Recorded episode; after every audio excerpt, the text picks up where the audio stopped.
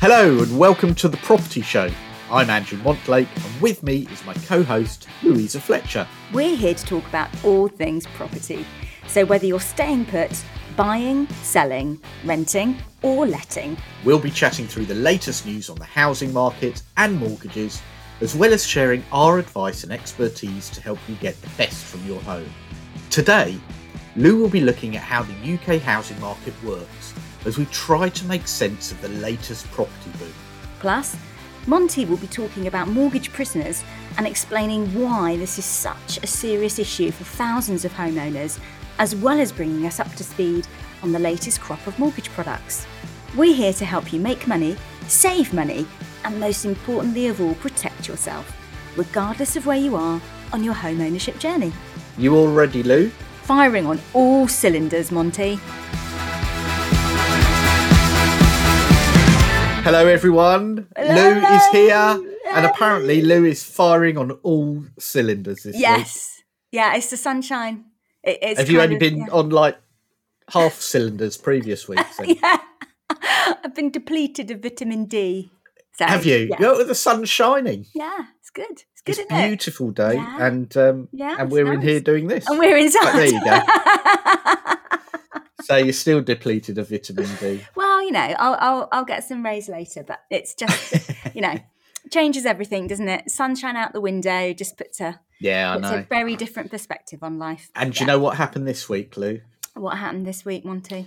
I had my first outside business meeting, proper business meeting That's in a awesome. pub garden. in a That's pub garden with a beer and it was beautiful it was like it was like a brand new experience Yeah, see, see, it's all it's all good. We're getting there. We're getting there. we are getting there i've got everything crossed lou i've got everything crossed yeah, keep them, keep them crossed. uh, and I also saw people that in in my own company that I hadn't seen for a year. it's that's it's always so bizarre, that- and that's that was gotta be I was pretty like a right? little excited puppy. oh Yeah, wagging my tail and everything. oh But anyway, while I've been doing that, yeah. you've been looking at the housing market and crunching the numbers again, haven't you? I, I have. Yes, there was a lot of crunching that went on this week in particular. There's a lot of figures. there was a lot of numbers yes yes um, and we've kind of had the confirmation in the last few days of what you and i and a few other people have been saying for quite some time um, Yeah. which is just how busy things are um, and the, the data that was released from hmrc this week is, is the hard evidence of all of that So, go on then, talk me and the listeners through all that lovely data okay and what it means. and what it means. So I think it's probably really important for me to give some context first, because actually, when I was kind of putting together what we're going to be talking about today, I, I realised that you know you and I look at these numbers every day, but a lot of people listening probably don't. Yeah. So whenever I sort of talk about in very excited tones, you know, how many properties are sold each month, I, it, I, it kind of occurred to me that a lot of people listening wouldn't really wouldn't really understand why that's such a big deal. Um, and also the things I'm about to talk about, whenever I sort of speak to you know other people outside of the industry, uh, and when I kind of run through it with them, they go, "Oh, you know what? That's really interesting. I didn't know that." So I thought, okay, well, if other people find Yeah. it interesting, let's let's give it a go on here. So I think that the kind of macro picture um, is that there are just over 27 million chimney pots in the UK. So when I mean chimney pots, I mean a residential property that somebody could live in. Yeah. Okay. Now, when you break that down, just over 2 million of those are rented from local authorities, and around sort of 2.8 million are rented from housing associations, which means that there are around approximately 5.5 million properties that are rented privately. Hmm. Okay. So that leaves us with approximately 17.5 million homes in the UK which are owner occupied. That's interesting. Breakdown. Okay. So that just hmm. kind of gives a bit of perspective. Now, of Yeah. course, you know, these numbers change all the time because, of course, new homes are built and people move in and out of the private rental sector, etc., etc. So it's a bit of a moving feast, but just roughly that gives you a sort of top line breakdown. Now, if you were to add together the total number of properties in the private rental sector and the total number of owner occupied homes, you're looking at around about 20 million, just shy of 20 million available properties. Okay. Yeah. Um, because, you know, it, it is quite possible and normal that landlords sell and buy properties to either add or relinquish from their portfolio. So we kind Yeah. of have to Yeah. lump those in with the overall big picture. So we've got around, so our available pool of properties is around 20 million. And on average, the last few years, 1.1 to 1.2 million residential properties are sold every year. Okay. So, on the best case average, that's looking at around 6% of residential housing stock in the UK changes hands every year. So that's really interesting, but you're definitely starting to sound like I'm sorry, I'm sorry. I just, and apologies to anybody listening to this, but I just think that's important to understand because that underpins much of what we talk about in terms of rising number of properties sold, house price inflation, in the event it occurs, a reduction or a correction in, in the housing market. It's all linked to this. You know, it's all Yeah. linked to the fact that there is a finite number and it's probably not as big a number. And this is the thing that seems to surprise people when I talk about it that it is that it is this ma- you know that it is only sort of 20 million properties give or take th- that are going to be available um, and of that it's such a small amount that is sold each year yeah. So what what does all that tell you? Well, here's the other surprising thing. Well, you know, it's not surprising for you and I, but it seems to be surprising for, you know, other people, is that the average time between moves, so a homeowner to to spend in their current property and then move home, is now 21 years. So wow. yeah. So that gives you a backdrop to what I'm about to say, which is That's really interesting. Yeah. Twenty. I 21 didn't years. realise it had gone out that long. Yeah, yeah. So the, the the reason that this is all of such consequence is because HMRC released the figures a few days ago for the total number of homes, residential properties sold in the UK in March. Yeah. Okay. So, on a seasonally adjusted basis, for anybody listening who's into that kind of stuff, the big number for March was 190,980 residential completions. Wow. So Okay. that's a, that is a big number. That's a big number. So, again, just to give some context, the average number of transactions completed in a month normally sits at around 98,000. Mm. So, when you look at it that way, right? Yeah, it's a big number. it's a big number. yeah. So when you know I, I speak to people all day, every day, and they're saying the housing market's so crazy, I don't understand. Why is it so crazy? There you go. That that's the why. There's a limited number mm. of properties, possibly more limited than anybody maybe considers before before all of that stuff is explained. And people are moving home far less frequently now, which consistently reduces the number of available homes at any one time for sale. yes, and that will have an effect on pricing. Exactly that. Yes. Which is So, why um, we're seeing what we're seeing at the moment, which is Yeah. at the one on on the one hand, we've got widely reported the lowest ever level of homes for sale since records began. Okay. And then on the other hand, we've got this incredible record month for completions last month. Yeah, it So- sort it sort of seems contradictory, doesn't it? It's, it's crazy. Yeah. Or alternatively, there's nothing left to buy because everybody's bought it. Yeah. you know you know um but but here's the thing and and again i feel that this is an im- important sort of flag to raise for our listeners which is part of the crunching of numbers i did this week I looked into the figures historically in a bit more detail. And what I can now see, and what has indeed been evidenced, is the fact that the UK housing market in the first quarter of 2021 was officially busier than the first quarter of 2007, which of course Cool, wow. was the housing boom. Yeah. And I've run the numbers, right? So, Go on. What? you So what? What have you found? so the in the first three months of 2007, the total number of homes sold was just shy of 440,000. And I ran the same, so this is January to March, right? So hmm. I've run the same numbers for the first three months of this year, and the total is just over 455,000. Wow. So it's higher for the first three, Three months, months of for the first 2021. Yeah. Sorry, the, yeah, the first three Yeah. months of 2021 than it was in 2007. Yeah. Blimey. Yeah. So, you know, if you're looking for, for a property to buy at the moment, this is why things are feeling more expensive than they would be normally because there just isn't much out there. It's And- crazy. Yeah.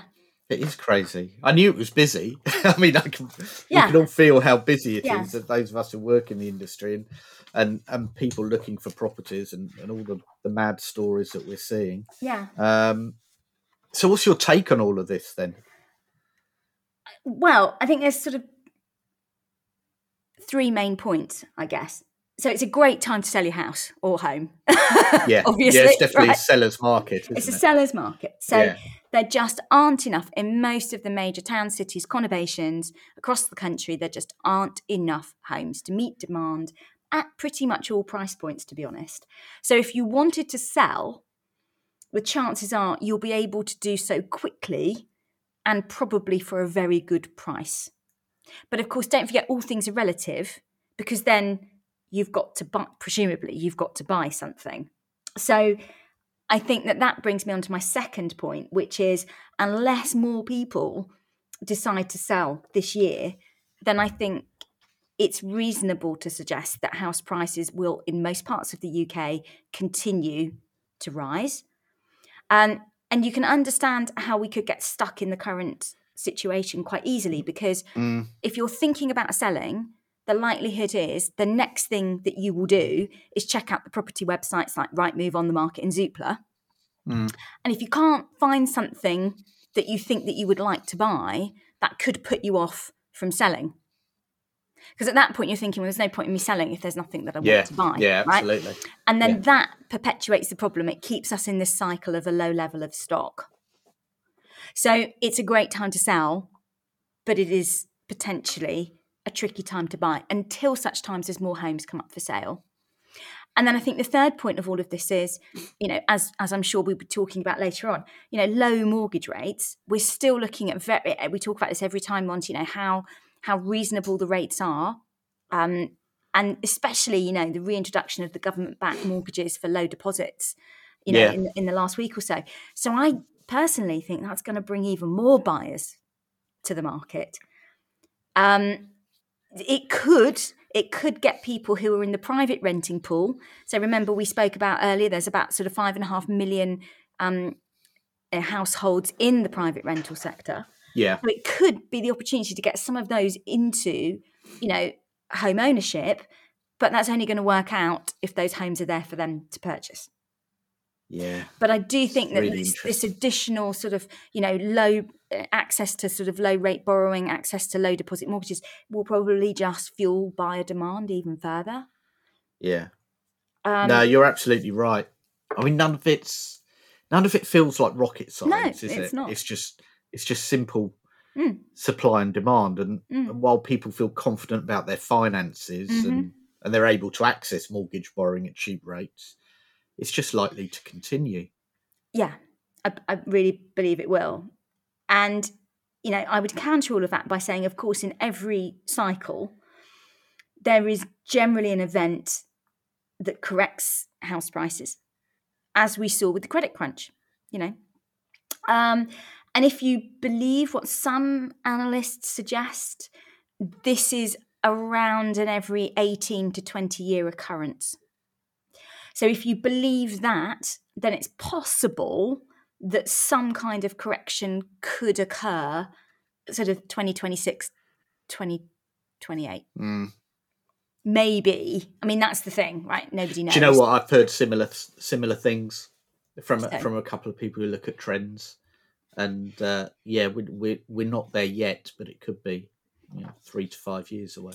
but but i think that you know and again let's just sort of keep it real however going back to what we were just saying earlier and again you see this is why i wanted to give these metrics for context right so if you bought a property now and we assume that you're going to be you know on the average in this property for 20 to 21 years um, even if a correction does occur in the next few years if we look at history the likelihood is that prices will recover and rise after that correction.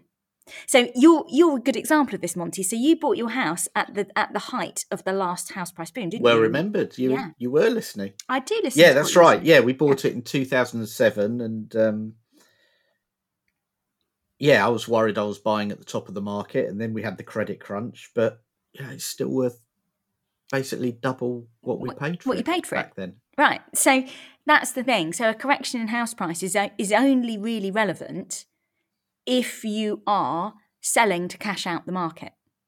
Yeah, Because if you're selling at a point when house price is correct, but you are purchasing, then actually, in all likelihood, if you're buying something that's worth more than what you're selling, you're probably going to end up better off in the long run. Because you're if if what you're buying is reduced percentage wise relative to what you're selling percentage wise, then actually you're getting a bigger discount off what you're buying. yeah, Yeah. So Yeah. I guess what I'm trying to say is this is all the natural ebb and flow of a housing market. Um, and I don't think there's any expert in the country that could sit here and call the top of the housing market. You know, I would love to be able to do that, but I can't. But what I can say with reasonable confidence is that right now, unless we suddenly magic up another million homes for sale, I, I'm going to go with probably it's going to be like this for the next 12 months at least. yeah. you better get building, Lou. yeah. Well, you know, Get your hod carrier. I'm, I'm all right. I'm all right with brickwork. You know, I've, I've built, I have built a wall before now. I can do it. Do it. I've built a few walls. They've Yeah. all fallen down. Yeah, I'm. I'm not gonna. I'm not gonna lie. You probably wouldn't hire me as a brickie anytime soon, but. You know. um. But anyway, so there you go. I just. I just kind of felt it was worth us at some point taking the time to chat all this through, and I think that it. It was that data this week that made me feel now was a good time to to have this chat with our Yeah. listeners. So thank you That's for very indulging me. interesting. There you go. That, that that's very interesting as always. Oh, thank you. Hope nobody's fallen asleep. What'd you say? Anyway, just a reminder you're listening to the Property Show podcast with me, Andrew Montlake, and Louisa Fletcher. Now, Monty, a big topic. Um, certainly, you and I have been talking about this between ourselves for a few months now, but it's something we've been promising to cover since we started our podcast. Um, and I know this is a subject that you're very passionate about as well, which is the ongoing um, plight of mortgage prisoners in the Mm. UK. And this is a topic um, it's been covered again in the papers this week. Mm. But I think could could we just could you just explain for me and, and, and people listening, you know, what is this all about? What what is a mortgage prisoner? How did all of this happen? So, we're just talking about the credit crunch actually, Mm. um, back in 2009, and and basically it's a it's a it was born out of the issues that we had then. Okay. So basically, there were there were a lot of uh, borrowers who merrily got mortgages from people like Northern Rock, and some of them were advised to do so. Some of them um, took their own advice and did it, um, and th- and they took they took mortgages from quite a few lenders: Bradford and Bingley, Northern Rock, Mhm. um, several other lenders that are no longer with us as a consequence of the credit crunch. Okay. So the credit crunch happened, these lenders closed down, and there was a lot of people left with these lenders. And the government, in their wisdom, when these lenders closed down, um, some of them sold their books. So they sold this pool of mortgage borrowers Okay. to some to other lenders Okay. and some to what's called closed book lenders. So what is So- a closed book lender, Monty? So basically, a closed book lender is someone who it's a lender who doesn't trade. Okay. So they're either not regulated okay. um, by the FCA or, or and and they're not they're not able to sell mortgages. They're not able to do more mortgages. So so they've just bought these these clients and their mortgage books in order to make money. I was going to say, so they're literally seeing this as a It's an investment. profit. Right. Okay. Correct. Right. Correct. So a mortgage prisoner is basically a homeowner who can't get a lower interest rate through remortgaging. Okay. So why would they not be able to remortgage with a different lender to get away from the, the lender they're with at the moment? Um, there's several reasons. One is because because out of the credit crunch came new affordability rules. Of course. So this is the 20 Which is understandable. 2014 mortgage market Yeah. review. Yeah, Which is when 2014. yeah yeah okay Yeah. so this is when it got a you know we had to go to a, a lot more in-depth questioning to apply for a mortgage and as you say you know this probably got rid of and forgive me mortgages being your bag. Um this is when things like the self certified loans became unavailable. Yeah, is that right? Yeah? Yeah, correct. So thanks to stricter affordability rules, mm-hmm. banks and building societies might tell these um, borrowers that they can't afford to remortgage. They can't afford a cheaper rate, even if you've been paying a more expensive rate for I was going to say but they've been paying a mortgage on a more expensive rate for yes, but the new affordability guidelines mean that they don't qualify, and that might be that they've lost their job. It may might be that they uh, they never really had the income in the first place. It might be that they've had lifestyle changes. It might be that um, they've amassed some credit issues because of all these difficulties. Um, so it's an unintended consequence of an important change. okay So lenders granting these mortgages too liberally, um, and in some cases without checking Mm. whether the customers would be able to pay them back. mm. So it made sense, obviously, for the FCA to ask banks to make tougher checks, and this is the unintended consequence of that. Okay. So, how many mortgage prisoners are there in the UK? So we think there are around about two hundred thousand. Wow. Um, so Wow. quite a few. Yeah. Um, however, it's it's there's there's been a range of a, a range of studies on this, and um, it there's certainly a lot. so this this dates back. Well, certainly the mortgage rules changed in 2014, right? So, Mm. you know, we're coming up to seven years, and nothing seems to have changed for these people. Well, look, the the the FCA have been tasked with with making some making some changes, and and I've worked with them uh, Right. on on this. Um, in, in terms of trying to do this, and actually, they have introduced some new rules to help mortgage prisoners escape. Okay. So they've allowed mortgage lenders to, for mortgage prisoners, to adopt a different set of affordability standards. Okay. The problem is Mm. that there are still rules within this. So you would need to have clean credit, um, etc. Uh, you have to be with a one of these non-bank lenders, and only four lenders came forward: Santander, NatWest, West Brom Building Society, and Halifax, and have offered schemes for these borrowers. And since these new rules were introduced, um, mortgage prisoner campaigners say that only about 40, 40 people have been helped.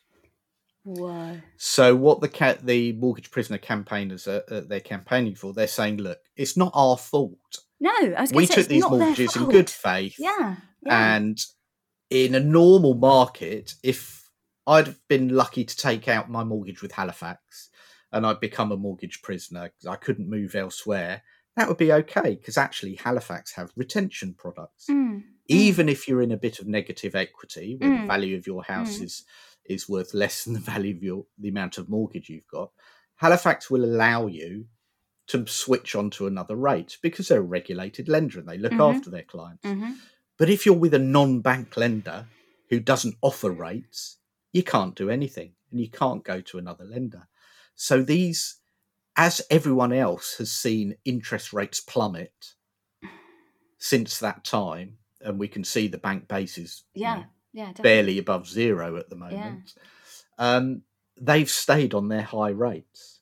Now, some of them are, have, have been draconian, and I think a lot of that has changed. So they've reduced some of the more draconian rates that were out there, but still they're missing out, and still they're on rates of four to five percent um, when they've got low loan to values, and they just can't move because of, of various reasons. So the mortgage prisoner campaigners have actually campaigned to say, look, at the very least, why don't you cap the variable rate, the standard variable rate that we can be charged if we're with one of these lenders? Mm. And why don't you cap it at a fair rate of, say, 2% above bank base? Mm. So at the moment, 2.1%. That doesn't solve the problem, but it could literally change the life of someone Oh, paying double that exactly. and It- who's paid who's paid that time and time again over the last few years and there are so many sad stories you know some of these things lead to you know bankruptcy or Well, suicide or you Yeah. can imagine the financial strain and stress of all this that you can't you're trapped you can't move out much Mm. like we talked about with um, With the um, cladding crisis Mm, mm. so basically there's uh, something went through the uh, the house of lords Mm. um, last week on on uh, these uh, standard variable rate caps, Mm. and the House of Lords voted in favour of an amendment which could see interest rate cap, Okay. which is good. And Martin Lewis, uh, money saving expert, he's been a fabulous campaigner on yeah, this. he's done a lot of work Um, on this. He's done he? loads and loads of work, really passionate. Um, and that's great. But now it's over to the Commons. And the problem is that a lot of the MPs and government at the moment have already said that, oh, no, it's not something we're going to do. I don't think it's something we're going to do. But why Um, would you not want to help people in this situation? That's the bit I don't get, right? Because obviously, somebody's in a home and they have equity in that property and they've demonstrated over a period of time that they are committed to paying that mortgage.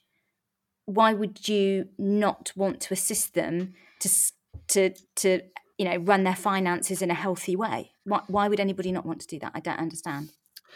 It's really interesting. There, there are loads of different theories, and, and without getting too No, political and anything like this. It's um I can only imagine it comes down to actually if you're one of these funds who've bought this mortgage book and you Mm. expect a certain return Mm, to then suddenly say actually that return is not going to be there we're going to cap that return you're going to be pretty angry that you've bought that in the first place now my point in all of this is you're not buying assets these are people I was going to say are these are people's people's lives. homes.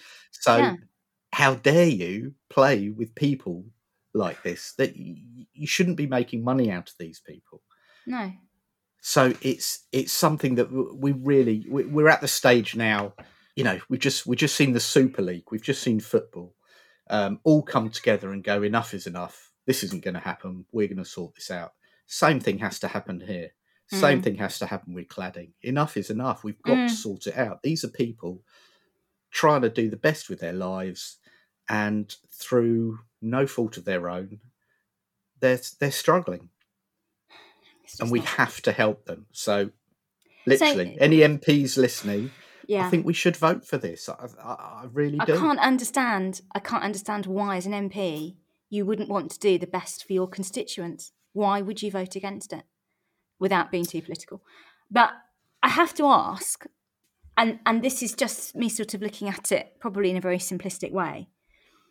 but so we've heard all the news in the last few days. It's been trialled since announced in the budget, trialled for the last few weeks that the government have introduced a scheme to underwrite lenders on what is deemed to be higher risk low deposit mortgages.